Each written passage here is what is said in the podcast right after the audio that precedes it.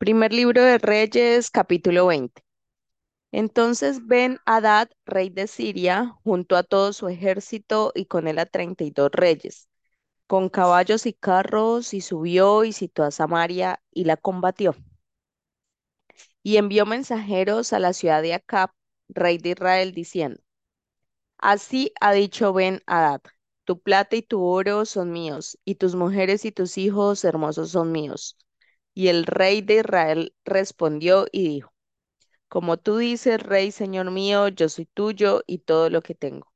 Volviendo los mensajeros otra vez dijeron, Así dijo Ben yo te envié a decir, tu plata y tu oro y tus mujeres y tus hijos me darás. Además, mañana a estas horas enviaré yo a ti mis siervos, los cuales registrarán tu casa y las casas de tus siervos y tomarán y llevarán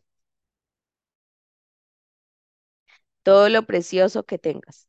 Entonces el rey de Israel llamó a todos los ancianos del país y les dijo, entended y ve ahora cómo éste no busca sino mal, pues ha enviado a mí por mis mujeres y mis hijos y por mi plata y por mi oro, y yo no sé, lo he negado. Y todos los ancianos y todo el pueblo le respondieron, no le obedezcas ni hagas lo que te pide. Entonces él respondió a los embajadores de Bet Hadad, decid al rey mi señor, haré todo lo que me mandaste a tu siervo al principio, mas esto no lo puedo hacer. Y los embajadores fueron y le dieron la respuesta. Y Ben Hadad nuevamente le envió a decir, así me hagan los dioses y aún me añadan, que el polvo de Samaria no bastará a los puños de todo el pueblo que me sigue. Y el rey de Israel respondió y dijo, decirle que no se alabe tanto el que se ciñe las armas como el que las desciñe. Y cuando él oyó esta palabra, estando bebiendo con los reyes en las tiendas, dijo a sus siervos, disponeos. Y ellos se dispusieron contra la ciudad. Y aquí un profeta vino a Acab, rey de Israel, y le dijo, así ha dicho Jehová, ¿has visto esta gran multitud? He aquí yo te la entregaré hoy en tu mano, para que conozcas que yo soy Jehová. Y respondió Acab, ¿por mano de quién? Él dijo, así ha dicho Jehová, por mano de los siervos de los príncipes de las provincias. Y dijo Acab, ¿quién comenzará la batalla? Y él respondió tú. Entonces él pasó revista a los siervos de los príncipes de las provincias, los cuales fueron doscientos treinta y dos. Luego pasó revista a todo el pueblo, a todos los hijos de Israel, que fueron siete mil. Y salieron a mediodía, y estaban Ben Hadad bebiendo y embriagándose en las tiendas él y los reyes, los treinta y dos reyes que habían venido en su ayuda. Y los siervos de los príncipes de las provincias salieron los primeros. Y Ben Hadad había enviado quien le dio aviso diciendo, han salido hombres de Samaria. Él entonces dijo, si han salido por paz, tomadlos vivos, y si han salido para pelear, pelear, tomadlos vivos. Salieron pues de la ciudad los siervos de los príncipes de las provincias y en pos de ellos el ejército. Y mató cada uno al que venía contra él. Y huyeron los sirios siguiéndoles los de Israel. Y el rey de Siria, Ben Hadad, se escapó en un caballo con alguna gente de caballería. Y salió el rey de Israel e hirió la gente de a caballo y los carros y deshizo a los sirios, causándoles gran estrago. Vino luego el profeta al rey de Israel y le dijo, Ve, fortalécete y considera y mira lo que hagas, porque pasado un año el rey de Siria vendrá contra ti. Y los siervos de, del rey de Siria le dijeron, sus dioses son dioses de los montes, por eso nos han vencido. Mas si peleáramos con ellos en la llanura, se verá si no los venceremos. Haz pues acá así, saca a los reyes cada uno de su puesto y pon capitanes en lugar de ellos. Y tú fórmate otro ejército como el ejército que perdiste, caballo por caballo y carro por carro. Luego pelearemos con ellos en campo raso y veremos si no los venceremos. Vencemos. Y él les dio oído y lo hizo así. Pasado un año, Ben Hadad pasó revista al ejército de los sirios y vino a Afet para pelear contra Israel. Los hijos de Israel fueron también inspeccionados, Y tomando provisiones fueron al encuentro de ellos y acamparon los hijos de Israel delante de ellos como dos rebañuelos de cabras y los sirios llenaban la tierra. Vino entonces el varón de Dios al rey de Israel y le habló diciendo, Así dijo Jehová, por cuanto los sirios han dicho, Jehová es Dios de montes y no Dios de los valles. Yo entregaré toda esta gran multitud en tu mano para que conozcáis que yo soy Jehová. Siete días estuvieron acampados los unos frente a los otros, y al séptimo día se dio la batalla. Y los hijos de Israel mataron de los sirios en un solo día cien mil hombres de a pie. Los demás huyeron a Efe, a la ciudad, y el muro cayó sobre veintisiete mil hombres que habían quedado. También Ben Hadad vino huyendo a la ciudad y se escondía de aposento en aposento. Entonces sus siervos le dijeron, He aquí hemos oído de los reyes de la casa de Israel, que son reyes clementes. Pongamos pues ahora cilicio en nuestros lomos y sogas en nuestros cuellos y salgamos al rey de Israel, a ver si por ventura te salva la vida. Ciñeron pues sus lomos con cilicio y sogas a sus cuellos y vinieron al rey de Israel y le dijeron, Tu siervo Ben Hadad dice, te ruego que viva mi alma. Y él respondió, si él vive aún, mi hermano es. Esto tomaron aquellos hombres por buen augurio y se apresuraron a tomar la palabra de su boca y dijeron, tu hermano Ben Hadad vive. Y él dijo, id y traerle. Ben Hadad entonces se presentó a Cap y él le hizo subir en un carro. Y le dijo Ben Hadad, las ciudades que mi padre tomó al tuyo, yo las restituiré. Y haz plazas en Damasco para ti, como mi padre las hizo en Samaria. Y yo, dijo Acab, te dejaré partir con este pacto.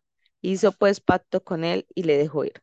Entonces un varón de los hijos de los profetas dijo a su compañero por palabra de Dios, hiéreme ahora, mas el otro no quiso herirle. Él le dijo, por cuanto no has obedecido a la palabra de Jehová, he aquí que cuando te apartes de mí te herirá un león. Y cuando se apartó de él, le encontró un león y le mató. Luego se encontró con otro hombre y le dijo, hiéreme ahora. Y el hombre le dio un golpe y le hizo una herida. Y el profeta se fue y se puso delante del rey en el camino y se disfrazó, poniéndose una venda sobre los ojos.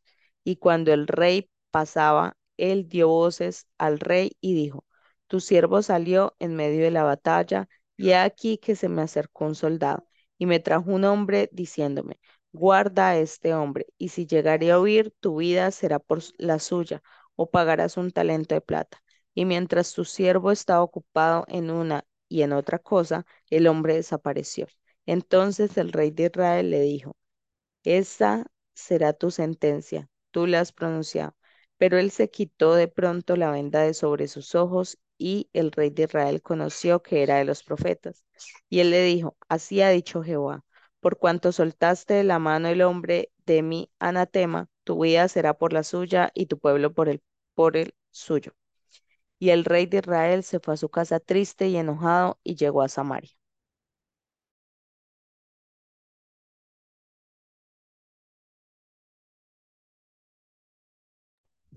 Primero libro de Reyes, capítulo 21.